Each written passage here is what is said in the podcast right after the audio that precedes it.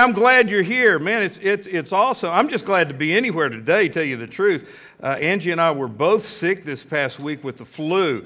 And, uh, brother, if you've had the flu, man, it's, it's horrible, isn't it? I mean, it was, both of us were sick. Angie is probably sicker than I am, or I was, but uh, let me tell you how bad it is. You know, I was, I was so sick I could hardly get out of bed, and then I had to take care of her, too.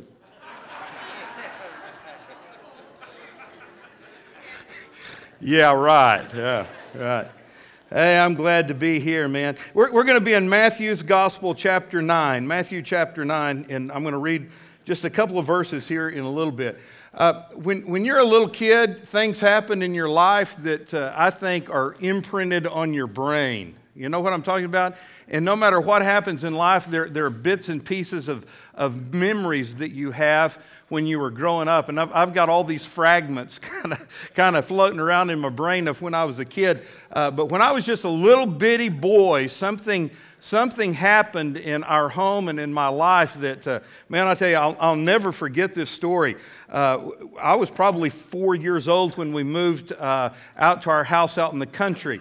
Uh, mom and dad grew up on the south side of Midland, and uh, after they got married, they had a, a dream to build a house on the north side of Midland, and so they worked hard and they, they planned and they saved their money. And uh, in, the, in the early mid 60s, they were able to uh, see that dream fulfilled. And we built a house on number four Keeneland Drive. Uh, in North Midland. In fact, it was outside of the city limits in a little area called Green Hill Harris and Terrace. And uh, we, were, we were literally as far north as you could actually go in Midland. Uh, just past our street was a huge cotton field, about a thousand acre cotton field just north of us. On the east side of our house uh, was another huge cotton field of several hundred acres. Uh, when you turned left onto Keeneland Drive, that's the only way you could turn on it, we owned the, the first three acres on the right side of the street. So the first acre was an empty lot. Uh, we, we raised some peach trees on that acre and had a garden and other stuff. Then our house was in the middle acre, and then we owned a, another acre. And then other people owned acres down the street from us on that side of the street, uh, but we were the only house on that side. There was a couple of houses across the street from us, one directly across the street that's going to come into play in the story I'm about to tell you. So I was probably four when we built the house out there.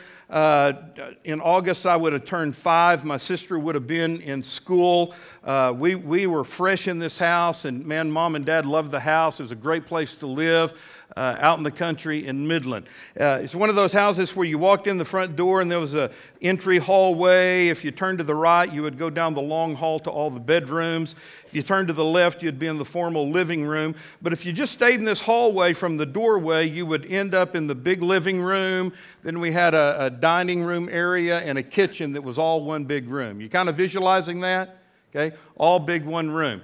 Uh, one afternoon, I have no idea what day of the week it was. Uh, my dad had come home from, uh, from work at lunch, eating a sandwich. My sister was at school. Dad had left to go back to work, and uh, my parents didn't shut the front door because we had a screen door. Y'all remember screen doors? Yeah? Wooden screen door, and you had one of those because you had a swamp cooler on the rooftop, and I won't get into that story. But anyway, the, the big door was open, the, the screen door was closed, and uh, I, was, I was in the, the big living room area, right straight from the front door, playing with my stuff that I played with, my box of stuff. And my mom was in the kitchen on the telephone, assuming normal position through the day. My, my dad worked for Southwestern Bell, and uh, he, he had made the longest uh, phone cord known to mankind that was plugged into that uh, kitchen phone. And so, literally, my mom could walk throughout the house and still be on the phone connected that cord.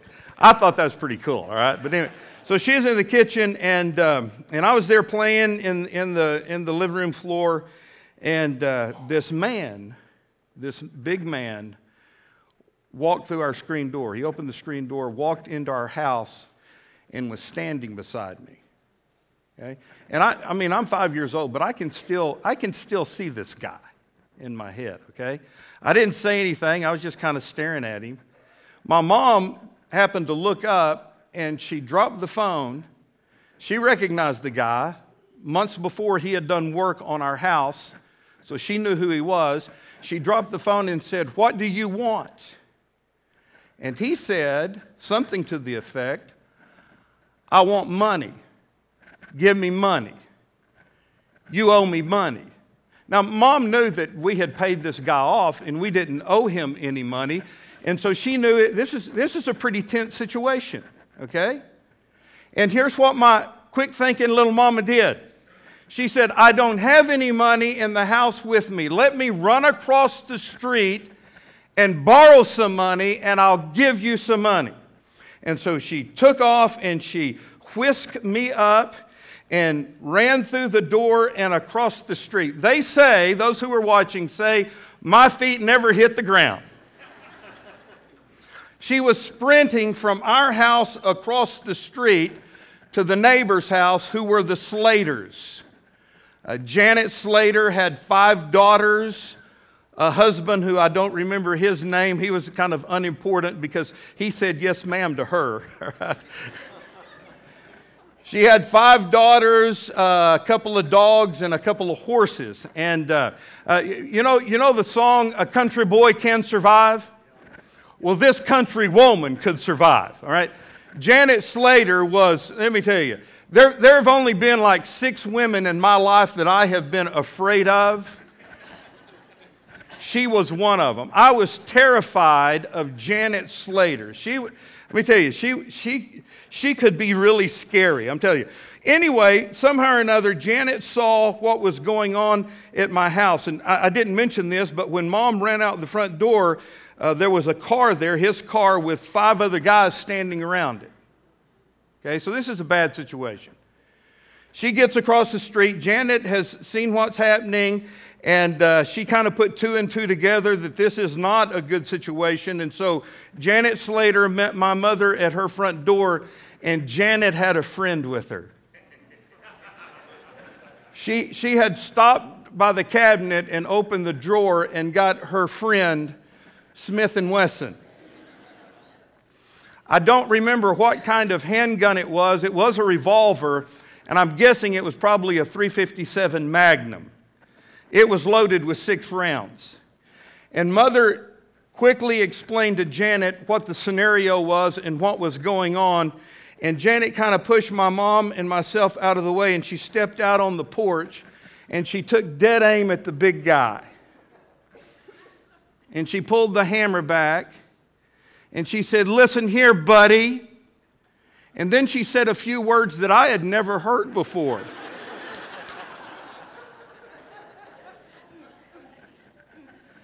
and then she said something to the effect You need to load up your friends and get out of here and never come back on our street again. And let me tell you, they got in their car and they left.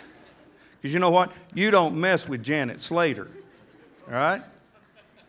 It's a pretty good story, huh? Doesn't end there. A week later, the Midland Police Department arrested that man that stepped into our house. He had approached another man and demanded money from him. The other man would not give him money, and so this man who had stepped into our house killed the other guy. He was one bad dude. Huh? We were in a pretty tense situation in my little house in Midland, Texas back in 1965, wouldn't you say? But isn't it funny how you have memories of things and things are stuck into your head? I still remember that even to this day. And, and here's what I remember most of all I remember the look my mom had on her face when she saw that guy in our living room. She was afraid. And then I can remember in my mind the mission my mama was on. My mama was on a mission when she dropped that phone and when she whisked me up. My mom was desperate to find deliverance from her dilemma. Now, why would you say it like that, Brother Will? Because it fits my sermon for today.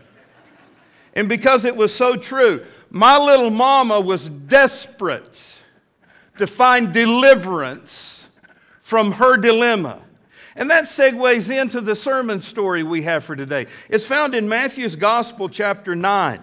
Uh, last week, I started preaching this little mini series on a single word that Jesus spoke from the Greek. it takes four English words to translate the one word that Jesus spoke. This phrase that Jesus spoke is found five times in the Gospels. The second time is found here in Matthew chapter 9. In fact, if you'll remember last week, the first time was also found in Matthew chapter 9. Uh, there was one guy who was a paralytic. He couldn't, he couldn't walk. And so his four friends put him on a stretcher. The room that Jesus was in, the house he was in, was so crowded they couldn't get their friend in to see Jesus. And so they, they took tiles off the rooftop and lowered their buddy on his stretcher down into the room in front of Jesus, interrupting Jesus' sermon. But what Jesus do? He healed the man. And he said this word to this man Be of good cheer. Your sins are forgiven you. And so, for a second time in Matthew chapter 9, Jesus spoke that word again, be of good cheer. And we're going to read it here in our story, beginning in verse 20. And suddenly, a woman who had a flow of blood for 12 years came from behind Jesus and touched the hem of his garment. For she said to herself, If only I may touch his garment, I shall be made well. But Jesus turned around, and when he saw her, he said, Be of good cheer, daughter, your faith has made you well. And the woman was made well that very hour. Isn't that great? So be of good cheer, people. Be of good cheer. cheer. Your life can be made well today. And dear Jesus, I pray that you would do that for us this morning as we learn from your word. In Jesus' name we pray, amen.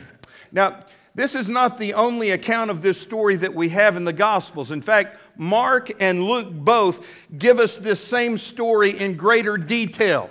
We're studying it out of Matthew's gospel because Matthew uses this one word phrase from Jesus translated, be of good cheer. But, but I challenge you to go home and read Mark and Luke's gospel account of this story because they do give us greater detail into the story. However, we also have an extra biblical source of information about this particular woman in Matthew chapter 9 from a church historian by the name of Eusebius. He wrote a history of the church in AD 300. Eusebius tells us this woman in Matthew chapter 9 was from Caesarea Philippi. She had been hemorrhaging for 12 years. That is, for 12 years, nonstop, her body had been flowing with blood. She had been losing blood every day, every moment for 12 years and she had spent an entire life savings trying to find a cure for her hemorrhaging. She went to all known doctors, no cure. She went to all known quacks. because you know what? We will resort to that if we have to. But she had no cure that was found. Her affliction had ruined her life. And basically, Eusebius tells us she had given up all hope. Then she learned of Jesus the Nazarene. And somehow she intuitively and instantly knew that he was the answer to her deepest needs. And so she journeyed to where Jesus was. She snuck up behind Jesus and she reached out and touched the hem of his garment. And immediately she was cured. She went home a cured woman. Now, here's something that's fascinating.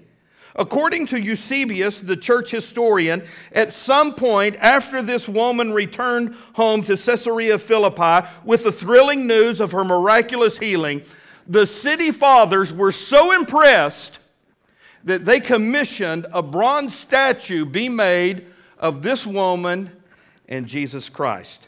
And so this bronze statue stood in front of her house for many years. In fact, it was there during the lifetime of Eusebius. It is the only known statue of Jesus. Can, can, you imagine if they unearthed that statue? Well, that would be the greatest archaeological find of all times. Because we would have something of what Jesus actually looked like. Uh, let me read you a caption of Eusebius's church history when he talked about this woman in Matthew chapter 9. He said, On a high stone base at the gates of her home stood a bronze statue of a woman on bent knee, stretching out her hands. Opposite to this was another statue of the same material a standing figure of a man clothed in, in a handsome double cloak and reaching his hand out to the woman.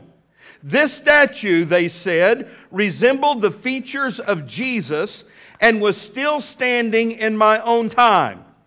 I saw it with my own eyes when I stayed in the city. Now, guys, I don't know about you. There, there's a little bit of history buff in me. I, li- I like watching the History Channel, okay? And so when I read something like this out of history that Eusebius wrote in AD 300, it, it makes this story pop to me. It makes this story come alive. Because here's what I know this is a story about a real woman who had a real need, but she also had a real encounter with our living Lord. And this is a story that we can embrace for ourselves. It is real and valid, and it is full of lessons for every one of us in this room today. So, as I studied this passage this past week, I came away with several insights that I'd like to share with you. Could I do that right now?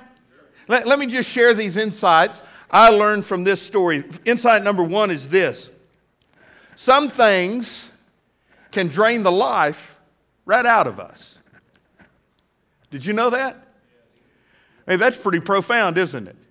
There are some things in life that can drain the life right out of us. This woman had been losing her life's blood for 12 years.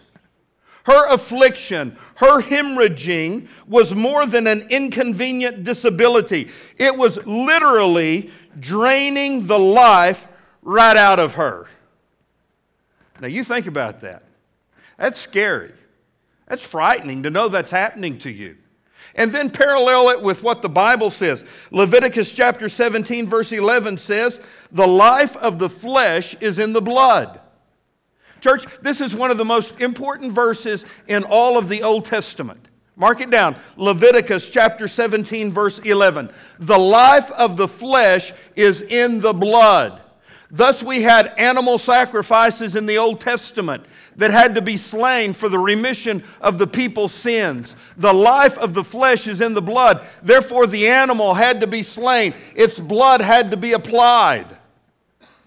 And then you fast forward that to the New Testament in Jesus Christ. His life's blood had to be drained from his body on Calvary's cross to pay the penalty for our sins. Well, in another sense, things happen to all of us that sure can drain the life right out of us. Has anything like that ever happened to you? Well, I'm sure it has. It could be anything from job related stress. Do I see any hands out there? Job related stress. No staff member needs to raise their hand right now. But I think the rest of us can. You know, we feel it, you know.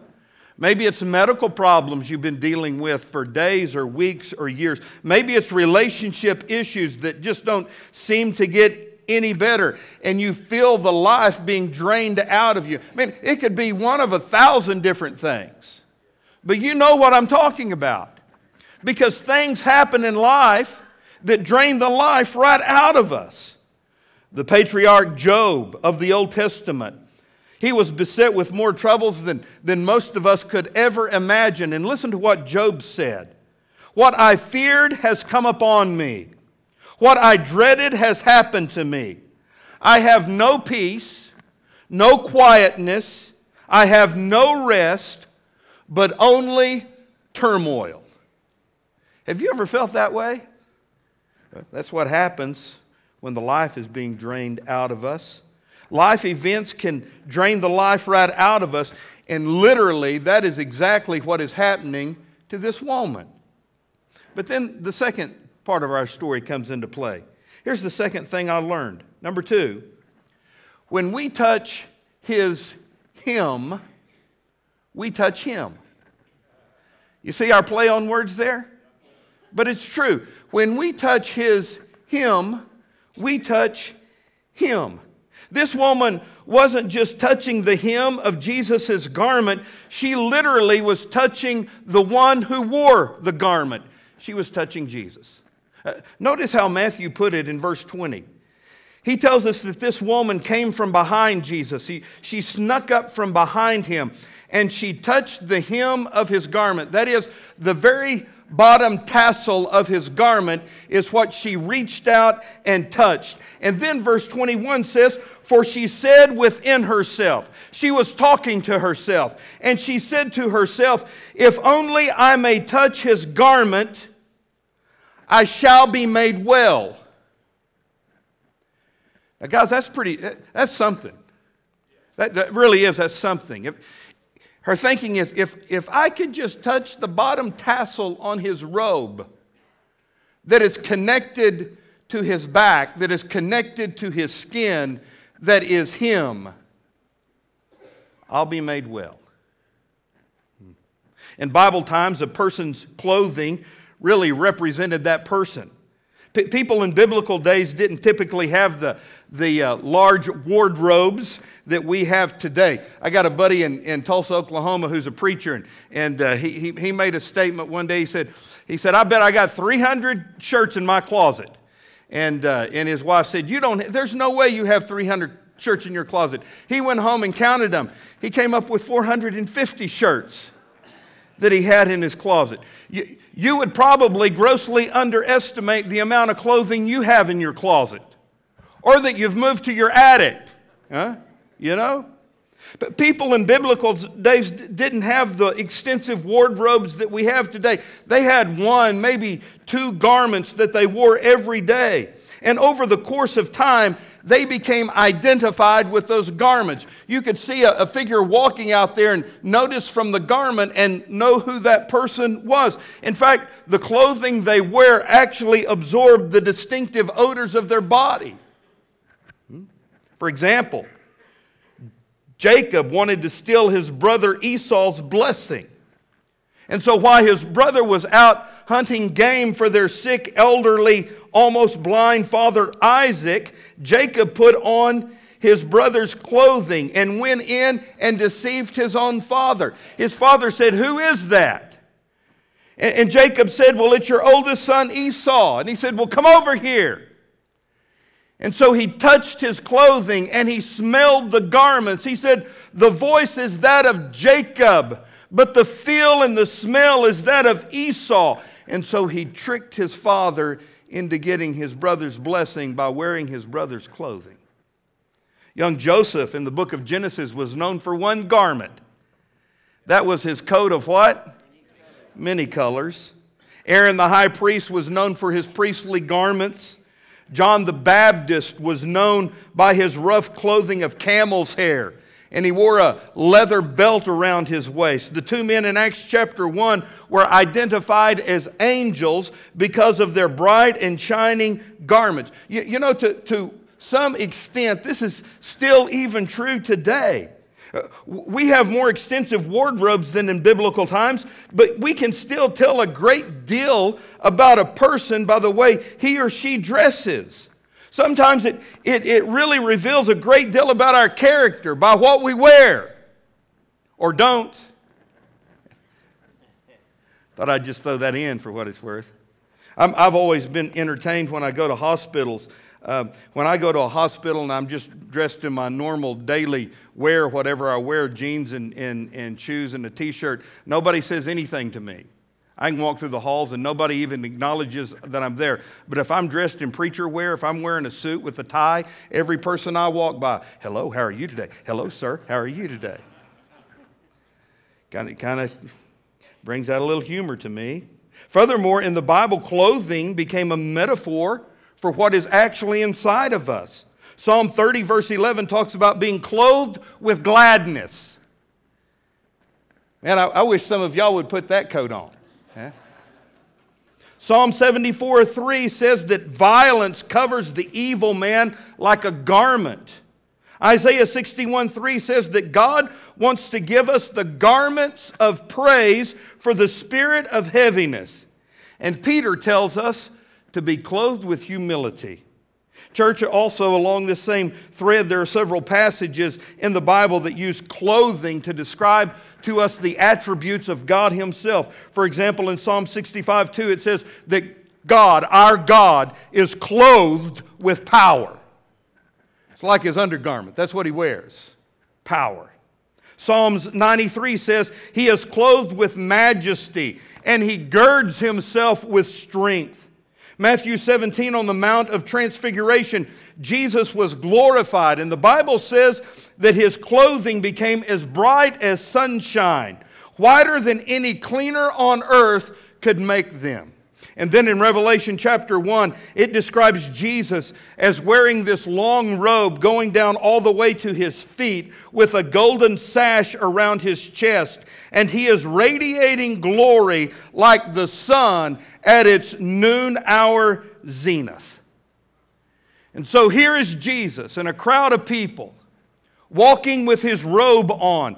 And this lady sneaks up behind him and she reaches out and with her finger she touches the hem of his garment. And as she touched the hem of his garment, this lady literally touched Jesus, for she knew in that instant that Jesus contained all the power she needed to be made well. How do I know that? Well, because of what Mark tells us in his gospel account of this story. I told, you I wasn't going to read that passage, but let me just fill you in on one of the details that Mark gives us. Mark says that here is Jesus and this large entourage of people, people all around him. He's actually going to minister to a different place here, and there are people bumping into them and the, him and the disciples, and they're moving along with the crowd, and all of a sudden, Jesus just stopped and said, Who touched me? Y'all remember this? I remember it in living pictures. Huh? Who touched me? And one of the disciples said, Jesus, what, what do you mean? Who touched you? People are all around you. People are bumping into us left, right, and center. Why, why are you asking, Who touched me? And Jesus said, Because healing power has flowed from my body. Wow. And what did this lady do? She just touched his garment. And it wasn't that she put his hand, her hand on his back. She touched the bottom tassel of the very bottom piece of the last thread that was dangling on his garment. She touched that one thread, and healing power went out of Jesus. That, that brings me to this third observation. We touch him by faith because that's what this lady had. She was desperate for deliverance from her dilemma, and she had a whole lot of faith. Isn't that what it's all about, though? Faith? Faith is one of the great subjects of Matthew's gospel. In fact, let me just read you a few verses from the gospel of Matthew talking about faith because it's important to our point this morning. In Matthew chapter 8, verse 10, when the Roman centurion came to Jesus, trusting Jesus to heal his servant, Matthew says, when Jesus heard this, he was astonished and said to those following him, I tell you the truth, I have not found anyone in Israel with such great faith. And Jesus is describing a centurion Roman soldier someone who historically wasn't known for their faith or their religion. But Jesus is saying, I've never met anybody with that kind of faith. That's pretty impressive. I'm kind of thinking, wow, I wonder if Jesus ever thinks that about me. and then I go to Matthew chapter 8, verse 26. When, when the disciples panicked in the storm, Jesus said to them, You have little faith. Why are you so afraid? I know Jesus had said that about me. yeah. And then in Matthew chapter 14, in another storm on the Sea of Galilee, we read that Jesus came walking on the water. Remember that story? And Peter in the boat seeing it, he, he thought, man, I can do that. And so he jumped out of the boat. He was actually treading water with Jesus until he took his eyes off the Savior and on the waves. And what happened? He sunk like a weight. And Jesus reached out his hand to him and caught him and said, You have little faith. Why did you doubt? Then, Matthew chapter 15, verse 28, Jesus encountered a Canaanite woman who begged him to heal her daughter. And Jesus said, O woman, great is your faith. Let it be to you as you desire. And then in the next chapter, the disciples asked Jesus why they had, had been stymied about casting out a demon. And Jesus said to them, Because you have so little faith. I tell you the truth. If you have faith as small as a mustard seed, you can say to this mountain, Move from here to there, and it will move. Nothing will be impossible for you. Church, I, I got to tell you, the, the answer really is faith. The answer is faith. If you want God to work in your life, to change your heart, to heal you, it all comes down to faith. The answer is, is faith. It's amazing to me, just in these verses we read in Matthew, you either got it or you don't. You're either fleshing it out or you're holding it in. Huh? do you have it? The Bible says that this is the victory that overcomes the world, even our faith. And you know what? That's what it comes down to. Are you trusting Jesus? Are you living day by day with faith in Him? Do you trust Him for the little things? Let me tell you, you'll never be able to trust Him when the going gets tough and in the real hard issues of life if you're not trusting Him in the little things that are day by day things. And make no mistake about it, church, Jesus is very observant. And Jesus is very concerned about whether or not we are trusting Him with the draining problems of life. He knows and notices the measure of our faith. Well, this woman had faith. If I could just touch his clothes. And so she did. The fourth thing to notice about this story is that when we touch Him by faith, He imparts healing. Now, I know I just kind of said that, but do you grasp the meaning of that? When we touch Him by faith, it kicks in. When we express faith on our part, He does what only He can do. When we do what we're supposed to do, that is, trust by faith, then He kicks in and does what only He can do. And it is amazing what He can do. He has promised to heal us body, soul, and spirit. That's what He's promised to do, to heal us body, soul, and spirit. But I think it's important for you to realize that there are three different kinds of healing there's immediate healing, and gradual healing, and then thirdly, there's ultimate healing. Sometimes God heals us immediately, and that's pretty awesome when He does that. I've known people who were miraculously healed of a physical disease or of illness. And, and I mean, they had a cancer one day and they go back to the doctor the next day and the cancer's gone. And the doctor says, There's only one explanation for this it was a miracle. well, God can do that. You act like you don't believe it. He can. And He does it. I've also known people who were alcoholic or drug related addicted, and the very moment they came to Christ, their addiction left and they were freed from it. I do know some people like that. I told the first service people uh, while Angie and I were out of the country, my Aunt Pat Cates died. It's my dad's older sister.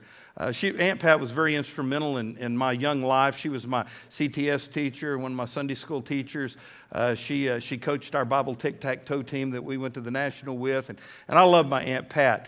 Uh, she was very instrumental in getting our church, the Westside Free Will Baptist Church in Midland, started. Uh, it actually kind of started in their home, and, and uh, her and Aunt, Uncle Harold kind of gave birth to that church. And so she, she was real special to me years ago, she, she told me, she said, William, when I die, you're going to do my funeral. And uh, she, she told me that dozens of times throughout her life. And uh, just about a month ago, she was in the hospital really sick, and I called her and was talking to her, and she said, Now, you know you're doing my funeral. And I said, Yes, ma'am. If any way possible, I'll, I'll sure enough do it. And while we were out of the country, I was just praying that, you know, please, Lord, let her, let her live until I get back home, being selfish about it. But she died while we were away. And uh, I was kind of in a dilemma because we were out of the country and And uh, she had asked, and I had said yes, but I couldn't, I couldn't fly back. And so, aren't you thankful for technology? Angie, Angie videoed me in our motel room, and I, I spoke on behalf of my Aunt Pat and told the stories that she wanted to tell. And, and we text messaged that to a young man in Midland, Texas, and he was able to project it on the screen at the funeral home. And I actually got to preach part of my Aunt Pat's funeral. Isn't that pretty cool? Isn't that cool? She, she had a, yeah, you can clap about that. That's pretty cool. See, that's something Double D can do for us up there. So I'm thankful for him. When, when I was a little boy, uh, we'd always go over to my Aunt Pat's house. And I, I can remember noticing on the top of her refrigerator was a pack of cigarettes. And uh, hmm. one day I asked her about those cigarettes, and she told me the story. She said, When I got, when I got saved, the Lord really convicted me about smoking. And she said, William, I was a chain smoker. I'd, I'd have another one lit when the first one was going out. She just, I smoked all the time. I was addicted to them. But God really convicted me about it and told me I needed to stop smoking. So she said, I took that pack of cigarettes and I prayed over it. And I asked God to take the, the hunger and the addiction of those cigarettes away from me. And she said, I put them on top of the refrigerator. And after I dropped them there, I lost the craving. I haven't had a desire for another cigarette. And I leave that pack of cigarettes up there as a reminder and as a testimony of the power of God. That's pretty cool. You know what? I know a lot of people, immediately, immediately that addiction is gone. Immediately they've been healed. But I know of other people who experience not an immediate healing, but a gradual healing. And sometimes it's long, and it's drawn out, and it's painful. But you know what? God has promised to heal us mentally, physically, spiritually, and He's going to heal us. It may be gradual. And then you've got to also understand that sometimes we have to trust God for His ultimate healing. You say, well, preacher, what's that? Sometimes God is not going to heal us until we get to heaven. And that will be ultimate healing. But He's going to do it. That's the way miracles are. You see, when Jesus performed His miracles in the New Testament, he was not telling us that He would always perform a miracle for us. And don't go reading your New Testament and think that just because Jesus performed miracles that he's going to do something exactly like that for you because that's not what he promised. He did promise this. He did promise that he possesses all authority over everything in the world and that nothing is impossible for him. That's what he's promised with the miracles. I, think it was C.S. Lewis who pointed out that Jesus turned the water into wine in John chapter 2, but he actually does that all the time. He sends the rain from heaven that's absorbed into the ground, that's drawn up through the vine, that fills the grape with rich red fluid, which is crushed into, crushed into grape juice and then ferments into wine through the natural process that God has put into this natural world. In John chapter 2, Jesus simply accelerated the process. and sometimes God accelerates the process and gives us immediate physical or emotional or spiritual healing.